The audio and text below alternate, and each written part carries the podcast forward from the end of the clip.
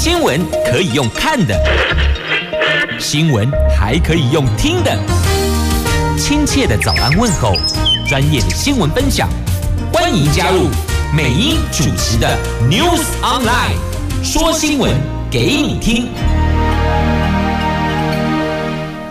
亲爱的朋友，台港后打开后，大家好，欢迎您再度锁定收听 News Online， 我是美英，我是谢美英。那么今天四大报的三则头版头条，稍后带您来关心。先来看看的是天气概况。今天白天天气挺好的，气象署所提供的资讯显示，北北桃白天温度介于15度到22度，竹苗15度到20度。都是阳光露脸的晴朗好天气哦，比起上个星期，显然这个星期天气可爱多了。好，那么四大报的三则头版头条分别是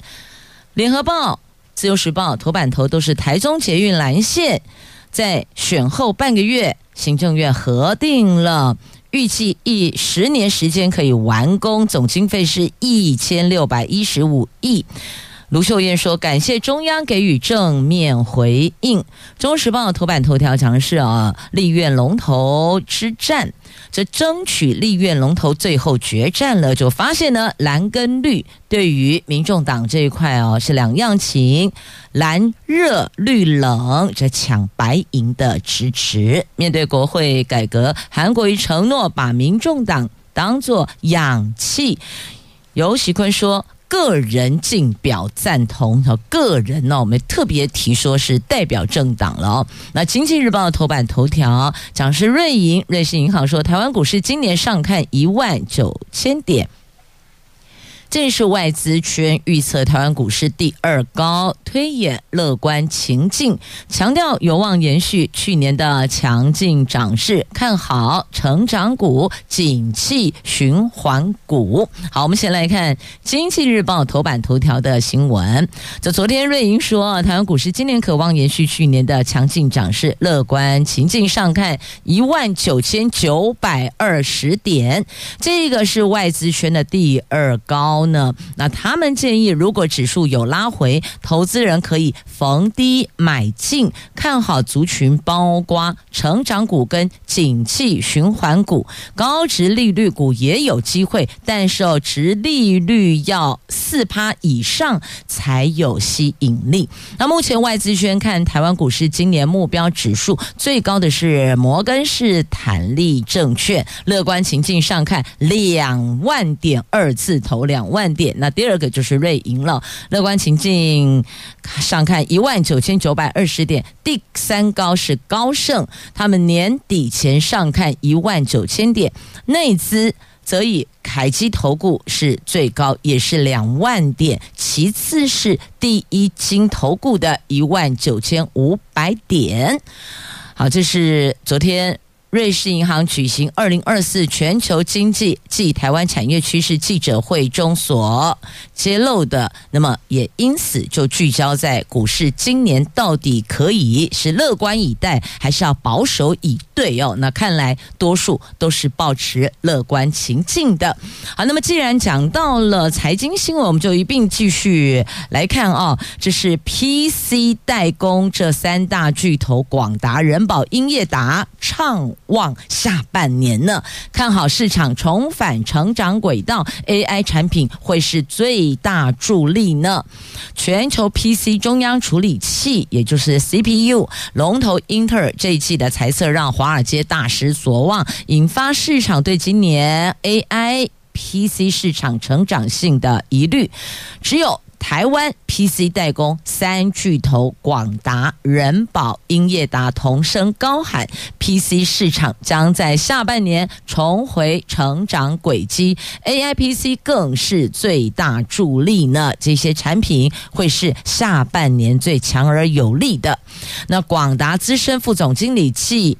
云达总经理杨麒麟不讳言，截至目前为止 PC 供应链还没有完全恢复元气，预计要到下半年才会大旺。那广达今年很大部分成长都在 AI 伺服器，至于 AI 伺服器出货时间点，坦言目前仍受缺料的影响，出货行情都还没开始，最快也要到5月、6月才会显现，届时整体行情才会更加真实呢。那人保总座翁宗彬认为，上半年全球 PC 市场仍有不小的挑战，不过人保旗下笔电产线已经趋向健康，库存早在去年中就已经完成出清了。那随着市场的状况迈向复苏，人保已经投身 AI 技术研发，而且携手微软打造 AI PC 新品，相关新品配合认证进度最快5月问世。所以看到了这广达、英业达还有广达、英业达、人保都是一样的那么可以观察一下他们前2年跟现在的这个变化，如果您有想要更给力的话，那还是要小心谨慎。好，那么冲力机产品真的是要拼个什么龙年龙来运转的概念好，这个在今天的经济日报头版版面的下方，详情您就自行翻阅了。接着我们来看联合报跟自由时报头版头条的新闻，有关台中捷运蓝线。行政院昨天核定了台中捷运蓝线综合规划报告，预计核定后10年完工，同时核定台铁海线铁路双轨化可行性研究。台中市长卢秀燕说，感谢中央正面回应，送给台中新年礼物，希望早日开工，早日通车。那中捷还有绿线延伸彰化可行性研究在中央审议，中彰地方政坛期待中央能够进一步核定啊。那昨天交通部说，台中捷运蓝线总经费是 1615.14 亿元，中央负担 675.59 亿，预计核定后10年完工通车。通过综合规划的路线，西起台中港，东京沙鹿，西屯到台中市区，是台中市最重要的东西向轴线。完工后可以跟绿线串联，成为一个十字轴网，有效提升公共运输服务量，而且促进台中城乡均衡发展。台铁海线双轨化计划的可行性研究，交通部指出，这个部分总经费是 161.95 亿元，这听起来大概162亿了长度是 38.3 公里。行政院核复事项，因为计划跟台中市政府办理审议中的大台中地区山海线铁路双轨高架化可行性研究有部分路段是重叠的，应该并同考量，纳入重叠路段工项以及经费估算跟负担。所以意思就是并没有驳回啦，等于是在意的意思就是把重复的路段、重叠的区块要一同并入考量，包括了经费跟工项。所以这是不重复的意思重叠的部分把它合为一的概念。好，那路线跟经费这个大选的时候不都成了是彼此攻防的焦点吗？这中捷蓝线32年前着手规划，这一段时间来历经3任市长，前市长胡志强划定路线走台湾大道，那林佳龙更改路线，重启可行性研究，卢秀燕改回胡市府路线，却引发争议。尤其交通部审查通过这条台中东西向交通大动脉的中捷蓝线综合规划书后，去年4月转行政院，却躺了9个月，在里边躺平9个月，成为今年大选的攻防焦点，是吧？还记得这个选举的时候确实有拉上台面上来谈那卢秀燕多次杠上中央，向行政院喊话放手吧，希望以民为念，对吧？还说中央卡台中重大建设，而且是一毛不拔，这话都说得很重那指蓝线沿线立委都没发声，民进党则质疑蓝线原来预算981亿，卢秀燕任内暴增到1615亿，指卢市府独厚地方势力改捷运路线增设站点，委屈的不是卢秀燕，而是台中人。所以当时这蓝绿就这么杠上了。当然是否会给澄清呢？中央也给说法。好，这就是过去这么多年来，那么到卢秀燕的任内，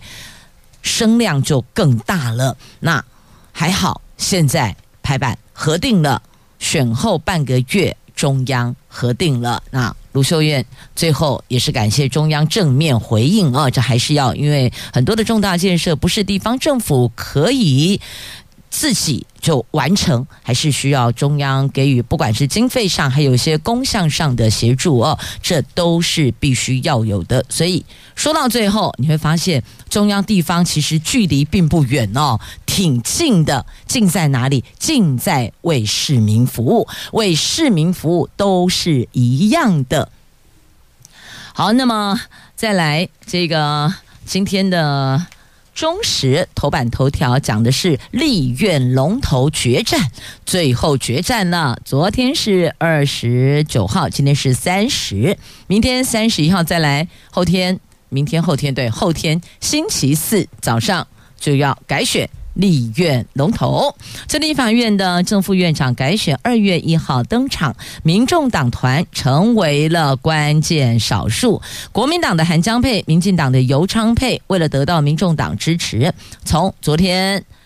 开始他们都就会安排到民众党团拜会啊。那国民党是昨天有过去拜会，那么民进党也是啊。那他们两个人就两方的这个立院龙头，蓝营是韩国瑜，绿营是游锡堃，他们俩都说愿意回应民众党的4项国会改革诉求。韩国瑜承诺不会把小党当作空气，游锡堃则喊出政党利益摆两边，特别释出了最大的善意。那民众党团强调两场会议对国会未来运作都有正面的意义。那么在30号，就是今天呢，他们会做出最终的结果，他们会透过他们的会议来做出最终的结果。那么这是在今天中时头版头条的新闻。那这个是在立院新会期新的立院新任期，不是新会期了，新任期，因为新会期是我们地方议会即将年后要开议了，好，要开会了好，来继续看这个新的一届的立法院，那么最后到底是国民党的韩江还是民进党的游昌坐在最上头主持会议，就看今天民众党的这个党团大会讨论的最终结果。那么来自白衣人士认为，无论是第1轮或第2轮投票，一定都是团进团出，这是目前可以确定，只是不知道要团进蓝还是团进绿，亦或者团进自己。目前仍没有自提正副院长人选的看法。依照蓝绿昨天讨论结果，韩江配诚意比较大，游昌配临时拜访，加上游锡堃2度重申不代表民进党，他说是个人的，一直强调是个人，这言下之意又是柯建铭意见为重，要有新作为恐怕很困难，而且会后受访蔡其昌意见跟游锡堃冲突，龙头票投韩国瑜几率很高啊。那么后来韩国瑜不是也跟民众党抱了吗？是啊，这关键一役，且看今天会议。那当然最后还是要到后天在立法院投票，到底是韩院长还是游院长？那韩国瑜促进推动在野大联盟来回应民意，他特别有提出这一环。那么再来这个议事运作，柯建铭被点名是介入游议事运作，这游指就游锡堃游院长的意思，然后就是说呢，到处都看得到柯建铭的影子啊。那么民众党特别提出民进党团总召柯建铭的角色，说游锡堃过去主持议事的时候，总是会让外界觉得柯建铭有所介入，绿营最近更有私设行堂巴西没用这种声音，呼吁游锡堃能让民众党感受到互相尊重的诚意，要更有魄力地做出改革。游锡堃说，如果有机会当选，除了本于立法院组织法规定展现职权中立，维护秩序，将朝他认同或支持的方向迈进。不过他也强调，这是我个人意见，不代表民进党。所以你看啦，又是个人，你不代表民进党，那如果真的最后是跟你们团进团出了啊，不就又跟过去一样了吗？那么韩国瑜则承诺会把民众党当作氧气，而不是当作空气呀。接下来我们来看在自由时报跟中时有提到的这一则话题哦，在自由头版版面，总统当选人赖清德说，部会首长不全是民进党，他推出了一个民主大联盟的理念，这是他在组阁部分的想法哦。这民进党主席暨总统当选赖清德昨天晚上跟新闻部主任吴征，还有台北市议员苗博雅、林亮君合体直播。他在直播节目中说，未来担任总统后，组阁将比照立委提名民主大联盟跨党派、跨世代、跨领域的理念，不止行政院长要推出好人才，各部会首长也是一样的，不完全是民进党，不管是在其他政党或是社会上符合众望的杰出人才，都很乐意邀请。已经有好几个人选在脑袋里思考了，有些口袋名单了。他也说呢，现在还在选立法院的正副院长，时间比较接近，就会向大家报告，也欢迎大家可以推荐，可以给予指教哦。好，那么这是有关这个内阁部会首长的部分呢。不过呢，这一位国民党立院党团总召哦，就是这个叫准总召了是吗？这立委傅崐萁嘛，因为国民党这都已经有对外说了哦，那么总召应该就是他了，因为另外其他都这个礼让哦，礼贤。那么傅崐萁就呛瞎了哦，他说呢，这个绝对不能让家禽家畜当首长。哇，这个话说得非常非常的重，也真的不太文雅，不好听哦。所以哦，哎。这里是一共诶，傅崐萁共诶，不是我共诶哈。在今天媒体的《中国时报》A3 焦点新闻版面跨界的哦，加我共哦。那傅崐萁最近呢，频频跟民进党总召柯建铭两个人隔空对呛啊。昨天他到国民党团办公室拜会时再呛下，让民进党不再用圈养的家禽家畜担任首长。那立法院副院长蔡其昌则说，这个呛虾文化就是立法院的文化，但柯建铭资深而且有谋略。他对老柯有信心，那傅崐萁则呛老柯你吼大力卖造啊哦，那么就隔空呛虾，所以这后续大概蓝绿两党的立院总召未来这个隔空呛虾，就直接在国会殿堂面对面直接呛虾，这不是更有诚意、更有力道吗？看来以后媒体跟着这两个人走，应该有写不完的新闻吧？哦，不过呢，这个呛来呛去，不要忘了，立法院是要监督的，勿忘监督，莫忘初衷啊！不要只顾着两党喷政治口水，忘了全民所托呀。好，这个是在今天媒体报道的，那详细的来龙去脉内容您就自个儿翻阅啊。那另外其实不单是部会首长啦，有时候呢这行政院长在答询的时候哦，您稍微用字用词也稍微要有一点点那个大度大量哦。过去呢看到行政院长苏贞昌在针对立委问题会反呛、反质询，跟立委大家逼短塞一下哦。不过立委就是国会议员哦，我们的立法委员或是议员，不管是委员或议员或是代表都一样，要提出质询，自己也得把功课做一做，搞清楚。那么同样的，基于一个彼此尊重的立场，为民众解惑，提出对全民有益有利、对国家社会建设有帮助的意识，这个才是全民之福啊，你说是吧？如果都只是彼此在喷政治口水，那真的到最后也是没意义，就四个字，那个叫做没完没了。这没完没了用说的哦，挺不好说的，场面也不好看。来，没完没了的还有这一桩哦，我想接下来提的内容大家应该都很有感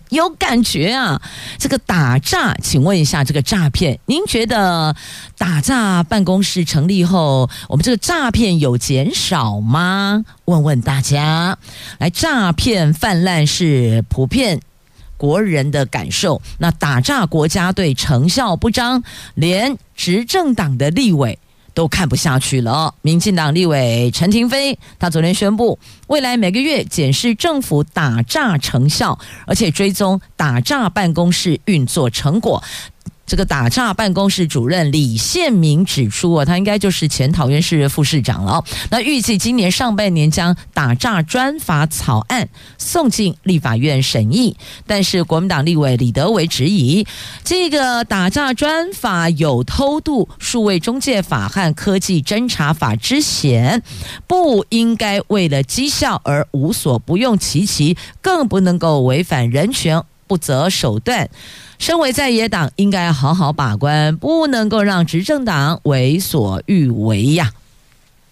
这个打诈国家队成效好不好？问问所有的全体国人最清楚，感受最明了。那去年底，行政院政务委员罗秉成召集法务部、警政署等单位严拟因应诈欺猖獗，所以呢，他们说治乱世用重点。因此请向订定诈欺危害防治暂行条例，这个内容就涉及了科技侦查还有社群媒体成为诈欺温床的应对方式，目前还在讨论阶段呢。那陈亭妃说呢，2023年诈欺案件报案总件数高达37984件，比2022年增加将近30%。这一审判决诈欺有罪人数更达到14651人，比前一年增加了 7.41%， 而且诈骗方式也超多元的，包括了网络、电信，其他诈欺类型都增加，不管哪一种类型的，每一种类型都有增加哦。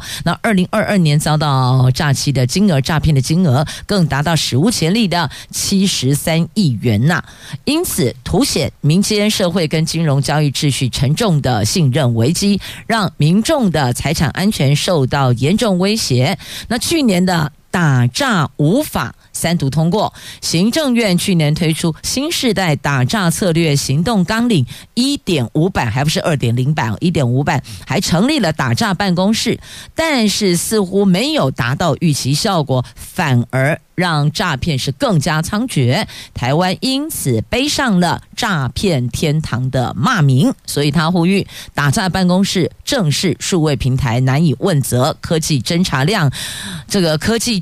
的量能不足，这些都是执法的困境，要重新滚动式检讨修正相关策略跟法规。这陈亭妃为什么会跳出来说每个月都要追踪、都要检视政府打诈成效？因为他直接说了、打诈不彰嘛，因为你做了那么多动作，结果呢，去年度的这个诈骗的报案数件数比前一年还多，不管件数金额都是创新高。那必须要说，这个只是有报案的，那么个没报案的黑数还更多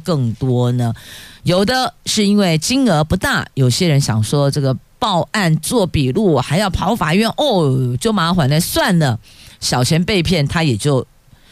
认了哦。但你知道，这你一点小钱他一点小钱累积起来就一大钱，哎，对，意思就是说金额就是很大哦。但是有些诈骗集团就是看准了被骗者、受害者认为金额不大，还要跑派出所，还要跑法院，很麻烦，因此就算了。也就是因为大家抱着算了，才让诈骗也会越来越猖獗呢。但这一环也是事实，所以有没有一些方式可以缩短这种疲劳的往返，让被害人更愿意报案呢？另外，宣导再来，我们在这个金融，应该讲银行端哦，帮民众看紧荷包的方式，是不是还有一些其他的有效度的作为可以提出来讨论的可行性的，那么都提出来检视，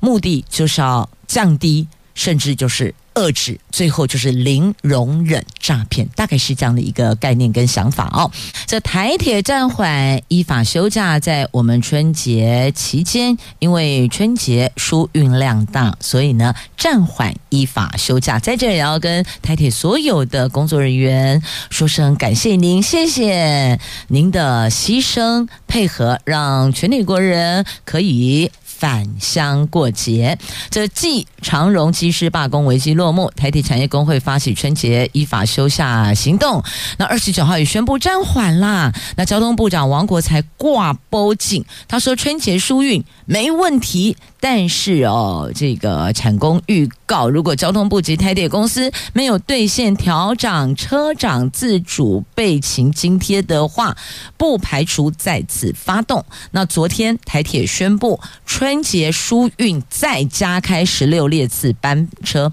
，2月1号开放订票，2月1号就是后天哦，所以有需求返乡的朋友留意一下，开放订票的时程是2月1号，而且台铁会视旅客需求随时加开列车，那么能够加开列车就代表在人力调度上没有问题了，表示呢内部的沟通是 OK 的，目前为止是 OK 的哦。好，这是好事儿。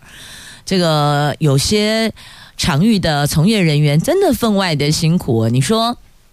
如果大家通通要依法休假，在春节期间都依法休假，我们都要放假，请问啊，在本意来对那医护人员都放假去了，医师跟护理师都休困去啊，那病人怎么办嘞？那么在大众运输的部分，这机师啊、司机啊、工作人员啊、服务人员啊，大家都休假去了，那请问这个大众运输如何能使呢？所以哦，我们还是要谢谢许多默默在工作，许多在工作岗位牺牲小我完成大我默默奉献的朋友们，真的感恩有您，有您真好呢。好，那么接着再来联合报头版下方，我国第一部自制量子电脑问世了，这是中研院花了2年时间打造，成为少数可自主研发国家，丢洗烂啦。你可能要问说，虾米叫做量子电脑？这量子电脑就是使用量子位元储存数据，可以进行大量资料的平行运算。它不像数位电脑，只能一条一条路径依序运算呐。这个数位电脑会列出所有路线，再找耗时最短路线，而量子电脑可以将所有路径平行处理，同时计算。听到了没？你那里要一条一条来，我们这里是可以同时计算的。哪一个比较微？当然是量子电脑比较微啦。这是我们中央研究院去年底成功打造台湾自研自制、自己研发自己制造的5位元超导量子电脑，而且透过云端提供给计划合作者使用，对台湾量子科技研究具有指标性意义以及鼓舞的效应，成为了只经过2年多就可以加入自主研发量子电脑的少数国家呢。昨天总统到中研院见证台湾第一部自研自制量子电脑，中研院院长廖俊智致赠研究团队自制的量子晶圆给蔡总统。总统说，这廖院长3年前向他提出量子科技可能是晶片制造之后各国争相发展的下一个世代科技产业，台湾应该加速发展量子科技，因此2021年底中研院跟经济部还有国科会的前身科技部共同启动跨部会合作，用5年时间投入80亿元，提升台湾量子科技实力，做出被视为下个世代的运算工具。自研自制的量子电脑是我们台湾人的骄傲啊！我们台湾成为了少数可以自主研发量子电脑的国家呢。那科学家预测，量子电脑凭借超强运算能力，有朝一日将破解数位通讯主流加密技术，届时全球军事跟金融安全将出现翻天覆地改变，包括谍报人员的情搜暴露、企业智慧财产遭窃、民众的个资泄露等等等。那美国、中国等大国正为此进行量子科技大战呢。而我们这里有了进度可以分享的进度哦。那再来，台湾自制探测仪拼年底升空登月啊！这个在今天联合 A5 话题版面，自由时报在头版下方跟中时在头版下方，等于就三大报都有针对这新闻做报道。台湾第一次来中央大学推登月计划哦，这个深太空辐射探测仪第四季由日本协助送上月球。这我国第一次展开国际登月计划，中央大学自主研发的深太空辐射探测仪，预计今年第四季由日本民间登月公司登月小艇发射升空进行科学任务，从地球到月球，绕月啊，绕行的绕，月亮的月，绕月及登月执行4个月的任务，为人类未来在月球长居尽一份心力。不过长居有2种，一个是你把这些探测仪送上去长居，这是一种；另外一种把人送上去长居。不过如果要把人送上去长居，这还牵涉到我们的生活需求是否能够满足基本的阳光、空气、水、干污类。那未来10年是人类登月计划积极推动的时期，我国在中央大学主导下展开国际登月计划。那中央大学的校长周景阳说，今年1月14号、15号，他和学校研究团队将深太空辐射探测仪送往日本，预计第四季会搭乘登月小艇升空展开科学任务，把这一系送上月球，费用是台币1800万。我们要拼年底升空登月。那这一个深太空辐射探测仪，你知道它大小如何吗？它只有一个巴掌大，重400克而已，可以探测地球到月球的辐射量呢，这有中央大学携手日本企业共同完成的。好，所以要私奔到月球了吗？我想跟五月天，你呢？接着我们来看经济日报头版版面的这个美国中国科技战啊，你知道他们两边这科技战打到云端运算了。这季加强限制晶片和相关制造设备出口管制后，美国现在想要亚马逊和微软等云端运算服务供应商积极调查并揭露在他们平台开发人工智慧应用程式的外国客户，借此判定外国实体是否透过使用美国的资料中心来训练他们的 AI 模型。那拜登政府29号将提出相关法案，预料将进一步升高华府和北京之间的科技冲突呢。所以美国出手，这两国的科技战现在打到云端运算了。那晶片战争作者米勒指出啊，中国大陆半导体制造业者靠官方补贴不断扩大资本支出，大量晶片也将涌入市场。若干类型的半导体将在今年造成供过于求的问题，所以这是晶片战争作者示警哦。这大陆制作的晶片将会供过于求，那供过于求之后会不会影响到市场价格？那肯定是会的啦。在经济日报头版版面，那么接着焦点拉回我们国内哦，来看中时头版下方，这邮差争赢劳退金，恐怕这下子要掀起追讨潮了。这要求把绩效奖金纳入退休提拨，那行政院2月1号要讨论，因为这将是为数不小的一笔预算呢。这邮务士王耀庆提告中华邮政公司没将2020年前的绩效奖金金纳入薪资，追讨纳入提拨劳退。那法院二审判决王耀庆胜诉，中华邮政必须要补拨93000元，而且中华邮政还不得上诉呢。所以未来恐怕会有上万名员工跟进追讨。那交通部长王国材说，行政院在2月1号将开会讨论如何处理后续啊。那中华邮政是在2003年由政府机关改制为国营事业机构，是交通部100%持股的国营公司，员工包括公务员兼具劳工身份的资位人员，2005年以后禁用的纯劳工身份人员，那2005年正值劳退新旧制转换期，目前适用劳退新制的员工大概有15000人。那么中华邮政发放绩效奖金、考核奖金，过去因为没有纳劳健保投保还有劳退提拨薪资计算，遭到劳保局开罚。那中华邮政在2020年起补正，但是不溯及既往。那么这一位邮务士王耀庆提告追讨2005年转劳退薪资后到2019年奖金应纳入薪资计算提拨劳退。一审法院判中华邮政应该拨补93000元给王耀庆，那中华邮政就上诉嘛。二审判决日前出炉，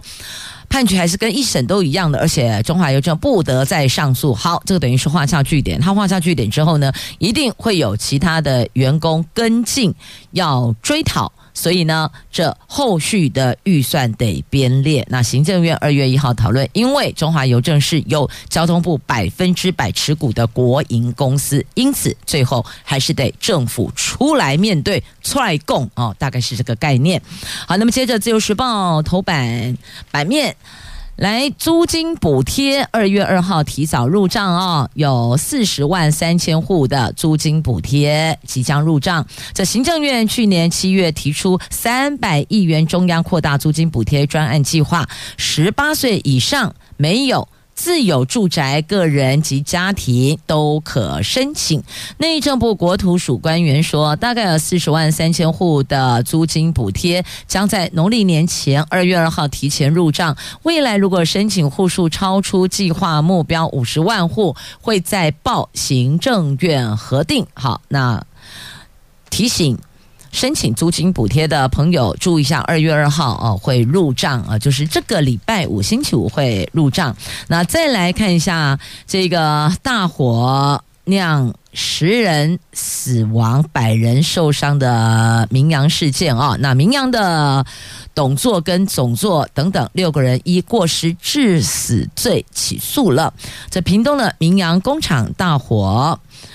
屏东地检署经过4个多月调查后，今天召开全案侦结说明会，检方将依一般过失致死等罪嫌，对明阳公司的董事长、总经理等6名管理阶层干部及明阳公司提起公诉。这是发生在去年9月22号傍晚，知名的高尔夫球大厂明阳公司屏东厂爆炸发生大火，造成4名消防队员殉职，6名员工死亡，100多名员工还有消防人员轻重伤。这场大火是屏东历年来伤亡最惨重的公安意外。那么现场存放有机过氧化物超标30倍，你看这个多可怕呀！所以要落实公安检查，还有这职场公安环境得做到位呀，这动辄就是人命关天。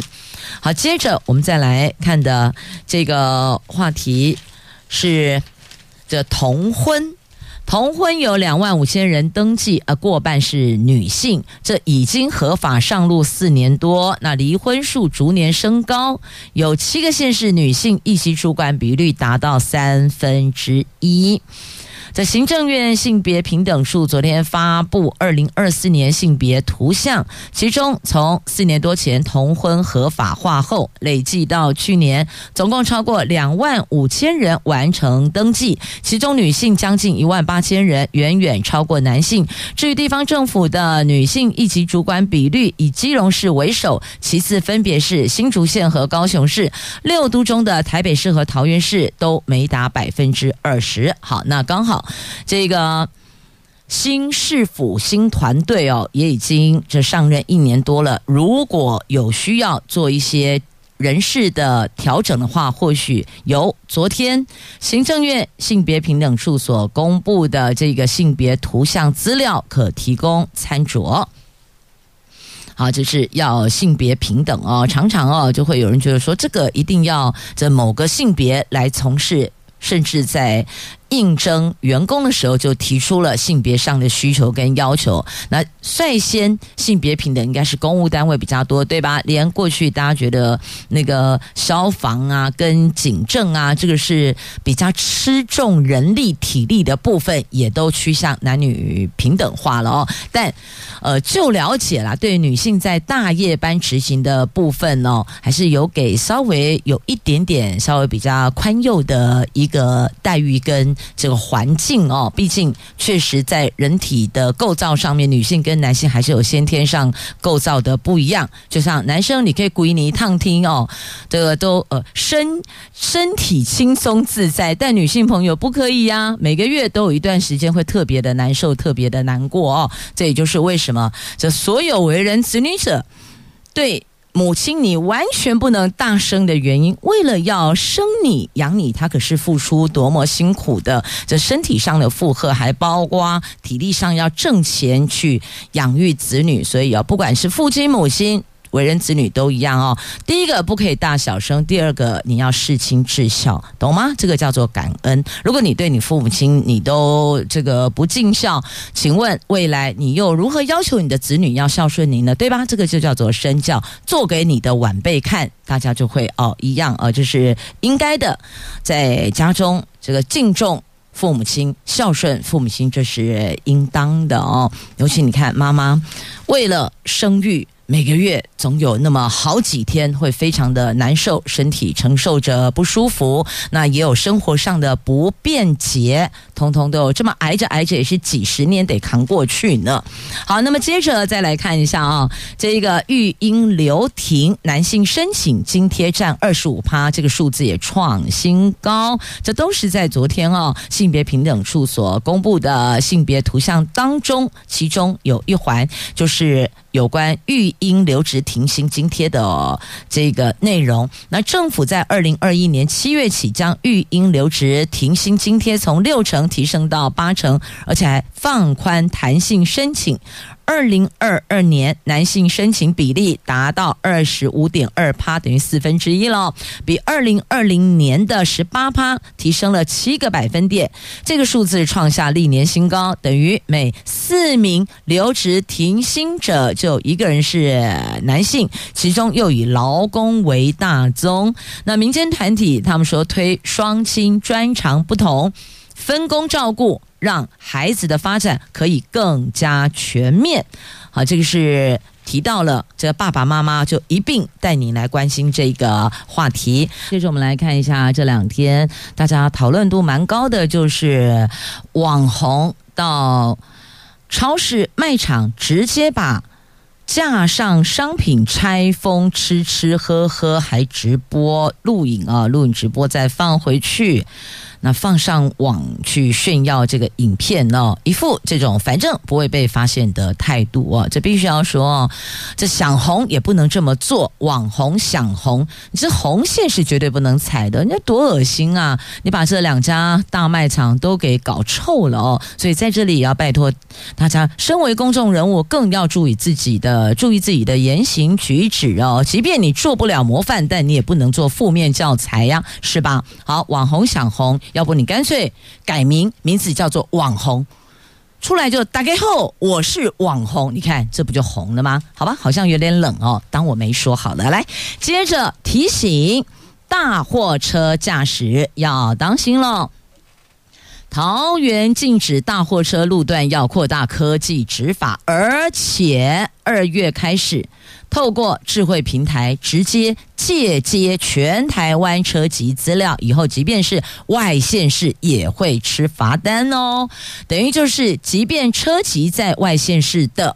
车子也难逃吃罚单呐、那执法路段增加至15处。好，请您自个儿上官网去查一下，了解一下。那也可以遵守交通规则，你根本连查都不用查，肯定罚单不会有你。好，那么另外呢，再来看哦，这个空间不足的竹北脱掉保管厂挤到爆，哇，掐龙坑底下的杂草丛生的草地上了呢。交通队说将增加拍卖次数，还有提高汽机车格数。所以提到拍卖次数，那莫非就是那个没有车牌的车子坑一下，一放就几落个位，甚至是归泥烫梯哦。那因为没有车牌，没有车籍，没资料，等于就把它当一般废弃车辆处理。可是啊，有的车看起来都整台厚厚啊，所以呢，这个拍卖能够做什么？拍卖就是让人拿去拆吧嘛。有些零件还可堪使用，就可以把它拆卸下来到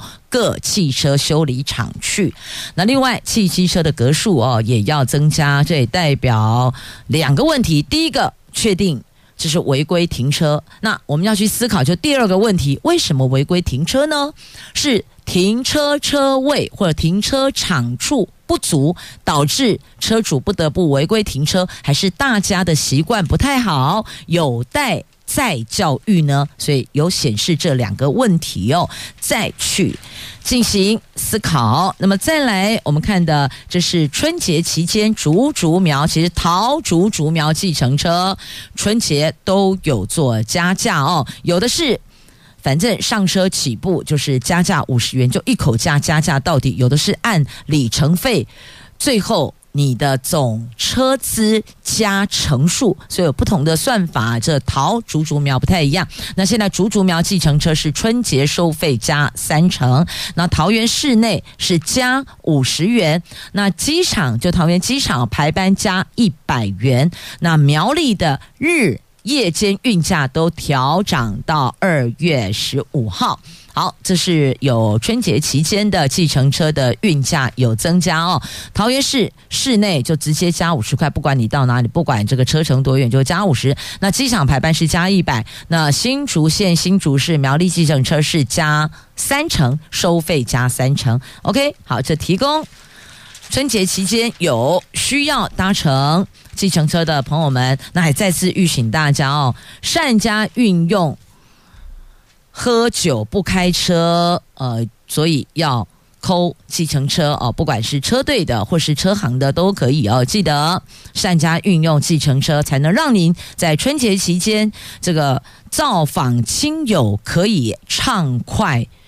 聊天，那也可以小酌2口啊。但记得，哪怕你只有小酌1口，都不要开车。OK， 这基本的要求。好，那么再来。这长辈们也要动一动哦！这桃园市的敬老爱心卡免扣点运动中心还加码呢，每个月使用12次以上的长者可以领100元折价券呐、那发现这3个月来，乐龄族进场人数有大幅增加，而且你说啊，这个天气冷就进室内运动也是挺好的哦。在室内先做暖身，再运动，运动完毕之后做伸展，缓和一下，再离开体育场馆，这个是挺好的。我们的运动中心。基本上都有一些适合银发族的健身器材，请您多加善用。好，详情上桃园市政府体育局的官网了解吧。这是节目最后跟您分享的话题，也谢谢朋友们收听今天节目，我是美英，我是谢美英，明天见了。